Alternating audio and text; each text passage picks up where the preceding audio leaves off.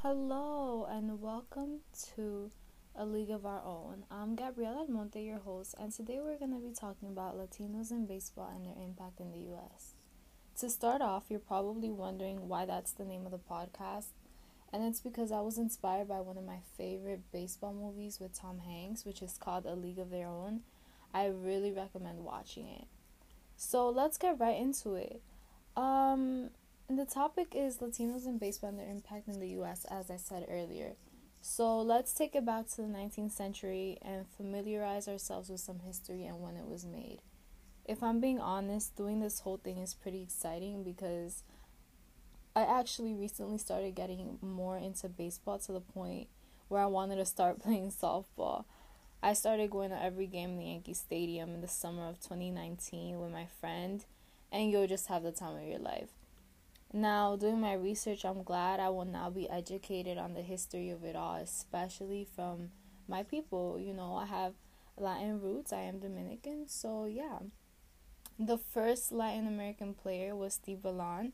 He came from Havana, Cuba, and he even attended a school which would later become Fordham University. But he mostly represents the idea of playing the game in the US like kind of like a coach and he was known as like the manager or as someone who introduced baseball to Cuba. Dolf Luque was the first player to really get the attention and become a star in the US major leagues. It's crazy to see though because in one of the newspapers, according to the book Speak English, it said that he looked more Italian than Cuban. Now, if you really think about it, in a way it makes you think like, well, does it really count then? And this was my first response. Because back then it all came down to your complexion, right? So to read this is kind of like a slap in the face, at least for me. He basically got lucky in a way because of his skin color. A perfect example is Martin Dihigo. He was also a Cuban professional baseball player around the same time, except he played in Negro League baseball and Latin American leagues, which means he didn't make it into the major leagues. But it is known that it was his race that didn't let him compete in the major leagues. My point is that here we have two Cuban professional players around the same time. And one of them got to make it into the major leagues and one of them didn't. And it's clear that the difference was skin color because Dolf Luque looked Italian, white, and Martin Dihigo was also Cuban but dark skin. Um, and this had no nothing to do with the skill of the player, right? So you're probably wondering like, "Oh, Gabby, maybe you know, maybe Dolf Luque was actually a better player than Martin Dihigo, so we can't really compare, but it's proven that Martin Dihigo was actually one of the greater baseball players that actually is just very underrated and didn't get what he deserved because of these barriers. So this kept on happening until the mid 1900s. This is when we start seeing the Latino players are now being allowed to the major leagues but not welcomed. A little side note though, I would just like to be a little biased for a second because I am Dominican, as I said earlier. But in case you want to know, because I know I didn't, the first Dominican baseball player to play in the big leagues was Ozzie Virgil. And I probably should have known that. He played for the team, the New York Giants. But yeah, that was just very exciting for me to find out. Now, going back to Latino players being allowed into the major leagues but not being welcomed, since I already started talking about Dominican players, a perfect example to depict the not feeling welcomed feeling was Felipe Alou. Felipe Alou was dark skinned and on top of that did not speak English. And Americans seem to have this rule that if you don't speak English, you don't belong in the US, which is ridiculous. And this went on throughout, not only baseball players, everyone has been from the Latinx community was dealing with this. So I recently also just did a module on this in my Latinos in the US class where we get to kind of explore the different aspects of being a Latino I will continue talking about my Latinos in the US class later on, but I would just like to focus on Felipe Alou because Felipe Alou was the perfect example of the not feeling welcomed feeling. He was like an outcast. I mean, it was in a way like he was there but not really there. People, including his teammates, treated him horrible. It's crazy to think that this happened not so long, long ago and not much has changed. I mean, in baseball, of course, many milestones have been made, but racism is still intact and a whole lot of ignorance is present. And one of the best examples for modern day racism is actually the Black Lives Matter movement. This was a very big movement, and if you think about it, it all came down to the color of your skin, and it is 2020. I feel like ignorance should not be present when it comes to color. And, you know, we're all here for the same reason. We need to get things done, and I feel like just we should just accept it and move on and let others just do what we have to do without having that feeling of like oh like I don't belong here or oh I don't speak English so I'm not supposed to f- be here I don't feel welcomed or even like oh like I'm I'm getting treated badly because of my skin color which shouldn't even be the case. So Moving on, I would just like to talk about one of the known players that has really impacted the US, especially in his good deeds. Roberto Clemente was a Puerto Rican professional baseball player. He was signed to the Brooklyn Dodgers, but they didn't allow him to play because he did not fit the roster. But instead, they moved him to an affiliated major league team known as the Montreal Royals. But this was because of greed. Initially, the Dodgers just didn't want any other team to claim him for the next season. So, a lot of people know that Roberto Clemente was a great baseball player. And this is showing exactly the mentality of people back then. So, it's like basically saying, let me just paint you a picture, right? So, here's Roberto Clemente. He's a great baseball player. Now, you know, other teams are looking at him and they're like, wow, like he's actually a really good player, you know, he might benefit my team.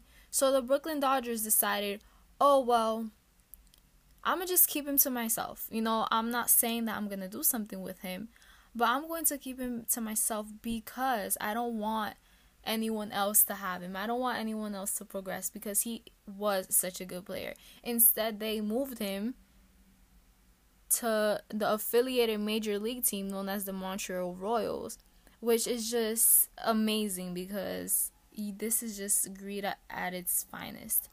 So, but Roberto Clemente was not only known for being a great baseball player, but he's he was also known for standing up for fellow Latino baseball players when it came to racism.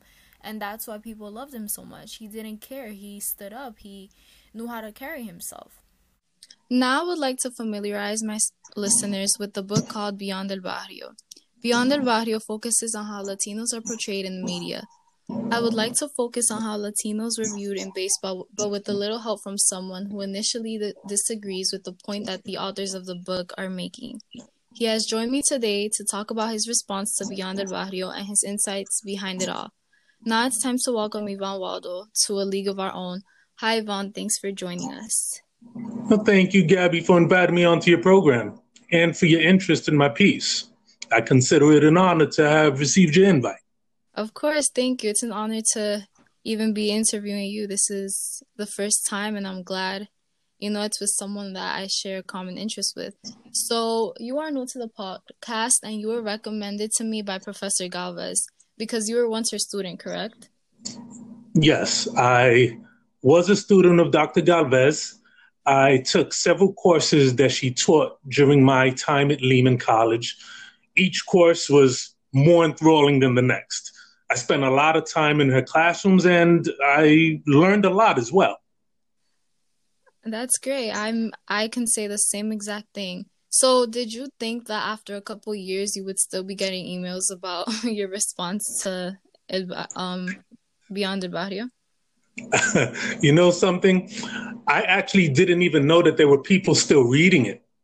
I only found out that Dr. Galvez was using it in her classrooms just recently. I thought that it had found its way to some forgotten corner of the internet, never to be heard from again. when I heard that people were still reading it, it really did surprise me, especially since it was never intended to be an article for publication. It was really just a homework assignment that I had turned in by the due date that somehow grew legs and off it went running with a little push from Dr. Galvez. um, That's great. To, to answer your question, no, I did not expect to be receiving emails from readers about what I had intended to be just a random homework assignment. I find the fact to be extremely interesting that to this day it garners interest from readers. Yeah, it sh- it it did interest me a lot. I was reading it and I actually look up to you for that because for you to be able to do a homework assignment and like find out that it was published in the NYU Press and you know a professor using your article as an example in her class that that's a really big deal. So you should be proud. So just to paint a picture for our audience tell us about yourself and about your response to beyond el barrio sure. Um, i am puerto rican black and native american so i fall into the category of afro puerto rican and I clearly look like someone that came from a mixed household. And from the outside looking in, that's how most people interpreted my household.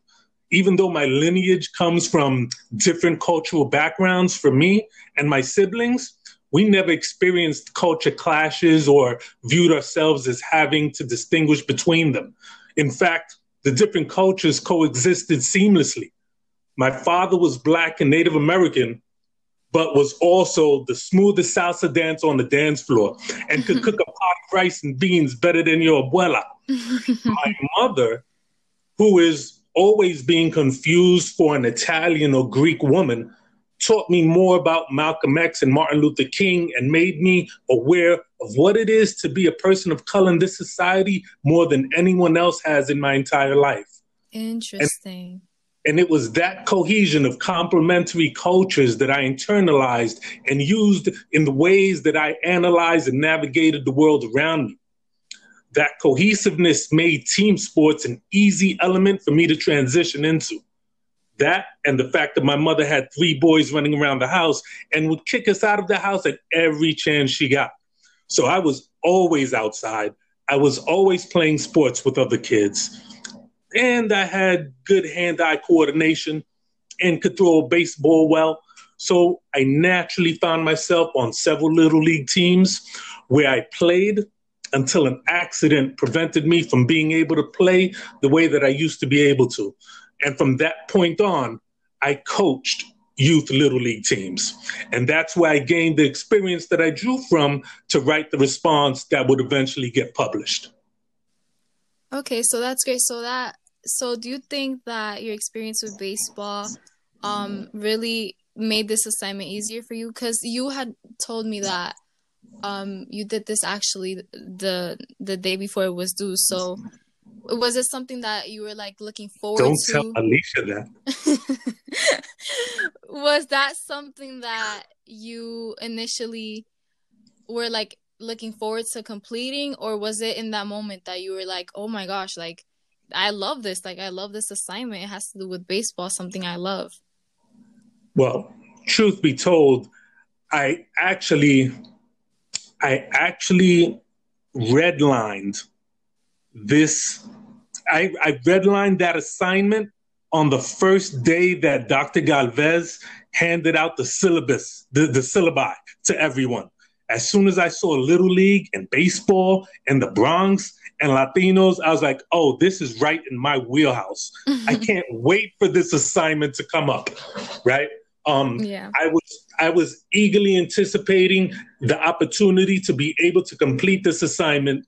And to answer your question, it's the the my, my experience with baseball and then little league and being a Yankees fan and being from the Bronx, born and raised, it gave me the experience that made this assignment a difficult one to complete because I had understandings and nuances that escaped the authors.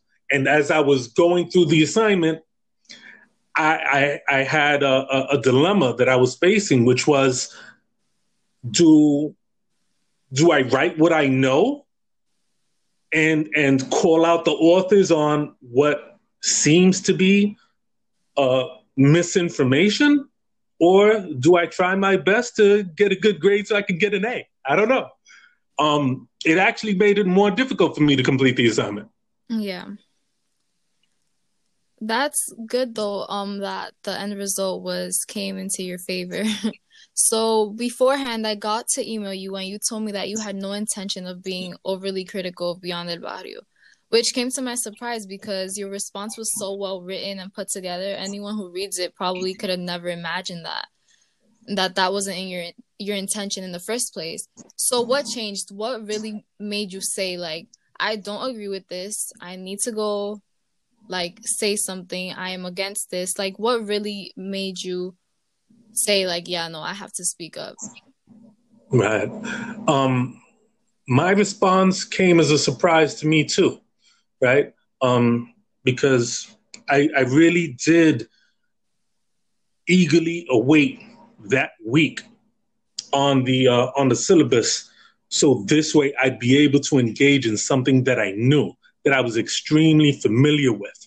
And and when that that week came up and the day came for me to engage the materials and start reading the book, um, I, I, I started flipping page after page, and there was something off about the information that I was reading. A few things just weren't adding up. There were red flags surfacing and the reading just wasn't sitting right with me. Like, for instance, on page 83, uh, the author writes suspicions of Danny Almonte and the Rolando Paulino All Stars were always about more than on field success of young boys. It reiterated suburban fears about urban barrio residents as it projected the racialized suspicions and tensions about national belonging among adults onto the boys. And I remember reading that passage and saying to myself that this is one heck of a stretch for this author to make to attach and project racism as the motivational factor behind the suspicions of Danny Almonte and his teammates. I continued reading the chapter, searching and waiting for the sporting evidence for the author's perspective, and it was never presented. In fact, the facts of the case, one which I was watching closely alongside with a thousands of viewers and countless fans contradicted the author's assertions. There were valid reasons for the suspicions surrounding Rolando Paulino's team, and specifically Danny Almonte, that lay outside of the parameters of race. Suspicions that were later confirmed, thus validating them. I believe that the authors, that had the authors been intimately involved in the management of a little league team, that they would have understood this. But sometimes, and this happens in academia as well, people speak with the eloquence and articulate words and phrases compellingly, but they don't actually say anything relevant or even coherent. And as I read through the chapter, it became quite apparent to me that this was a case of someone speaking about a topic and about subjects that they were not familiar with. My original piece that I had submitted to Dr. Galvez contained several cultural references to signal to the reader that I was familiar with the subjects being discussed, including details in my remarks that those who are who are or were involved in these subjects would understand. However, for the purposes of publication, sections of my piece were edited out to fit within the space that they had available, leaving what was eventually published and read by readers. However, despite the edits, what still comes across in my piece is an understanding of the subjects that the authors simply do not have. For example, the authors use vocabulary and references out of context. On page 83, they write, a gentleman's agreement excluded blacks from the major leagues from the late 1980s until 1947. As for Latinos, they could only participate in organized baseball if they passed a racial litmus test administered by organized baseball executives to distinguish them from those perceived to have as having African ancestry.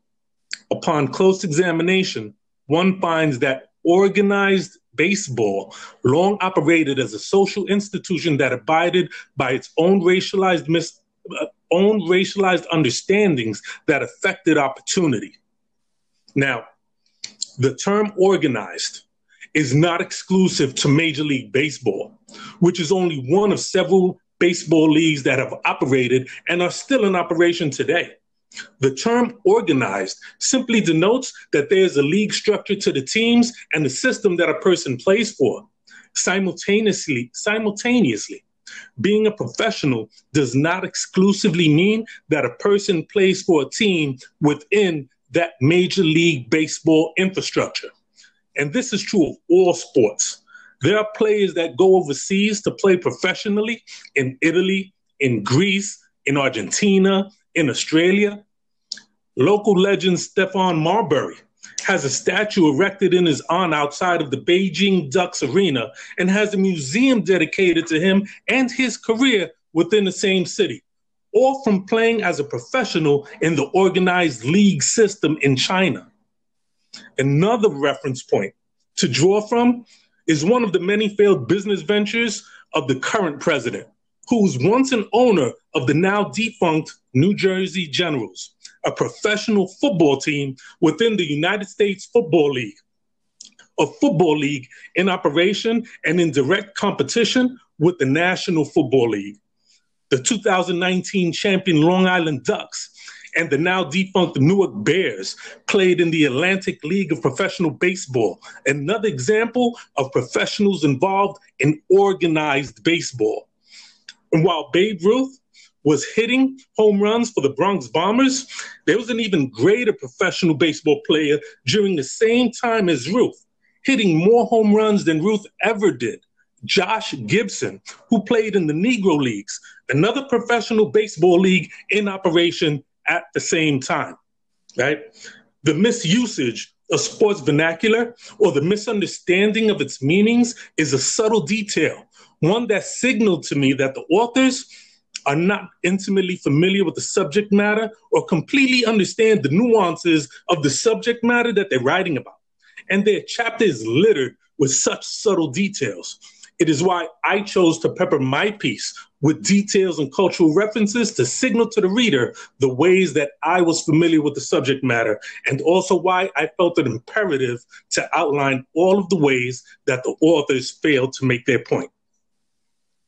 Yes, I agree. I agree. I when I was reading your response actually to Beyond the Barrio, I went to the book myself in the Lehman Library and I was reading it and I was like, this does not even make sense. It kind of mm. sounded like he was just speaking to speak in a way, you know, no evidence backed up. Like it was kind of like a mess. I was just reading something and I was like, what what is this, you know? But um and like I just started getting into baseball now, like this last year, and I may not know a lot about it, but like reading that, I was just actually not. I was just like, yeah, no, I'm not feeling this, like you know. but thank you so much for that explanation. So something that came to my attention was that on page 87 it was not until the 1900s that the Bronx Bombers faithfully embraced the Puerto Rican or Latino star. And you even brought this to our attention just now by saying that that's untrue. untrue. Do you think that the authors say this because some of the players that you named weren't part of winning seasons when they played, which seems to be um what people think because just because they didn't play in winning se- seasons means that oh they weren't a star, you know? Truth, the truth is, that is a very real possibility. When you're a losing team, people don't really play pay close attention to the players or the team in general. Many times they just look for someone to blame, a scapegoat to take out their frustrations on. But this statement is another example of a subtle detail that signals to me that the authors are not true Yankee fans because yeah. true Yankee fans were coming out to the stadium during those bottom of the barrel years, like I was. Years that lasted for over a decade. And many, many talented players came out to the ballpark each day and put in their best efforts, Hall of Fame efforts, like Dave Winfield, who's in the Hall, Rickey Henderson, who's in the Hall, Goose Gossage, who's in the hall, and some players that, if you ask any Yankee fan, are deserving of a place in the hall, like Don Mattingly, like Ron Guidry. The fact that the author is unfamiliar with these beloved players that the true Yankee fans appreciated throughout the lean years tells me that they aren't true fans. And that's from a fan standpoint. Because if the authors are implying that management were the ones that did not embrace Black and Latino players, then again, they're speaking out of turn. Because George Steinbrenner was an equal opportunity jerk to all of his players, and especially the manager. He seemed to fire Billy Martin every six weeks, only to rehire him again. And even Don Mattingly, the beloved saint, is on record saying of the Yankees management, quote, the players get no respect around here. They, the Yankees, give you money to see that. Um, excuse me, give you money, that's it. Not respect. We get constantly dogged, and the players from other teams love to see that. That's why nobody wants to play here. If the authors are attempting to attach race to the absence of a warm welcome to players of color, they are wrong to do so. If they're asserting that the fans and the larger borough of the Bronx did not embrace them, they are wrong to do so. I know. I was in those stands cheering alongside of thousands of other fans. Yeah, so do you think um just a, a, question, do you think that that it ever had to do with more than just how they play and had to do with race? Like has that ever crossed your mind or or no? Realistically, I'm sure that race played a part in some decision making at some point during the existence of the of the New York Yankees baseball team. Yeah. However, I don't know that it was a factor during the time period of the late 70s, which was the last time the Yankees were champions to the mid 90s when they re-achieved their prominence, which are the years that the the the authors are are, are writing about. You know, um, in fact, there were many years during that time period that the Yankees outfield was completely comprised of people of color. You know, in yeah. the entire 107 year history of the New York Yankees franchise, there have only been 15 captains. It is notable that during those years, that the authors are pointing to, the beloved Yankees infielder mainstay, Willie Randolph, made that list. And they were completely content to not have a captain if no one was worthy. I mean, from 1995 to 2003, there was no Yankee captain. Even right now, there is no Yankee captain. So for Willie Randolph to achieve that title, that's a matter of note. Yeah. So to finish up, as someone who has experience with baseball and being a Yankees fan, was there ever a time you questioned your own team? And if not, what's something you would change about it? well, this could I mean, go on, right? Or no? I mean, I question I question them every day. Like, who made that lineup? Why is that guy starting? Why is a hot dog $23? right? There are always questions when it comes to the Yankees, especially when one becomes accustomed to the win at all costs attitude that was prevalent during the Steinbrenner years. But there's one thing that I will never question, and that is my loyalty. Of course. I'm from the Bronx. Yep. There's only one team in this city worth rooting for. That other team in Queens, that's a minor league team yep. that doesn't even deserve me saying their name. and there's no other team in Major League Baseball worth me getting excited about. Yeah, I agree. So I would just like to thank you so much for joining us today and for taking the time out of your day to let me interview you. It's really an honor. I learned a lot. Um, but yeah, I hope you have a great day and thank you so much. Nice meeting you through the phone. It, it's been an awesome pleasure to have to have gotten to speak with you today. Okay, thank you so much. Thank you. I would now like to talk about demographics and the influence of Latino players in the US. So we see that Latino players make up about one third of the entire U.S. Major League Baseball, according to blogs.loc.gov. In 2017, Latino players made up 31.9% of the MLB. Major League Baseball would look very different without Latino players and their contributions. They contributed the most important thing of all, and that was equality. They worked hard and didn't let the many barriers stop them, which now influences kids today to become players to their full potential without feeling like they are not going to be accepted because of the color of their skin. And that is just one less thing that you shouldn't worry about, but you don't have to worry about anymore. The bigger picture that I should bring to your attention is that this was not happening only in baseball, but was happening worldwide. And there are equality problems still going on today when it comes to Latinos. But baseball has progressed a lot. It's interesting to see because the Latino population in the US is the second largest, but are seen to some people as people who are just taking up space and who don't belong in the US or are even considered as a threat to the US. The barriers like language and skin color that we're seeing in baseball are still going on today there's a mentality that we will never be welcomed because of these barriers, which will then lead to the stereotype of being illegal and not being accepted because we are here to do nothing but hurt the US, which is false. I do believe though that baseball led us to a path of greater acceptance. This was the start. We even see people come together in games.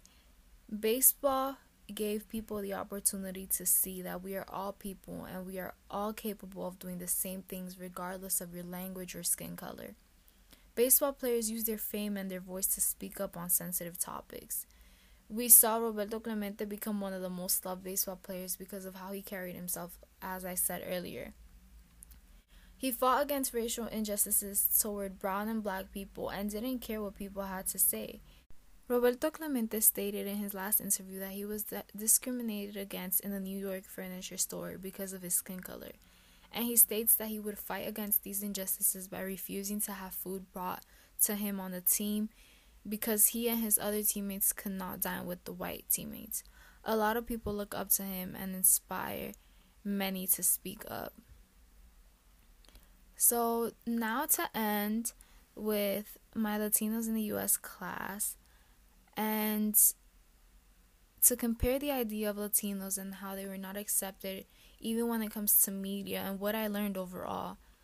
I would like to finish up this episode by talking about media and how it goes hand in hand with baseball and our differences. In my Latinos in the US class, I learned that there were a lot of expectations expecting to be met, especially being a Latino. People saw us as different and not in a good way we see that it was normal to see a white person with straight hair in the magazines, and this becomes a problem because then people will start believing that that's the normal when there really shouldn't even be any normal because we are all different in our own way. Going back to baseball, it's the same way. I believe that a lot of people growing up gave up on their dreams to become a baseball player because of their skin color and because they weren't accepted this then becomes an identity problem and will make people question who they really are. A perfect example of this is Sammy Sosa. Sammy Sosa was a Dominican baseball right fielder that played in the Major League Baseball with the Chicago Cubs. We see him over the years change his skin complexion, but interestingly enough, this change occurred after his baseball career, which makes it even hard for me to think like why he did this. But he was dark skinned and he became white. In an interview, he states, I'm not racist, I live my life happily. But it's just very interesting to see a person change their complexion. Sorry, their complexion, and there has to be a reason. I would like to talk about everything that I have learned in my Latinos in the US class and how it has impacted my life. The class gave me the opportunity to be more open with my roots and the history of it all. It made me realize the troubles that people went through, that I luckily enough have not gone through. There's a lot yet to explore, but this was just the beginning, and I am very thankful that I was able to experience it the way I did. This is all for today. Thank you for listening. To a league of our own.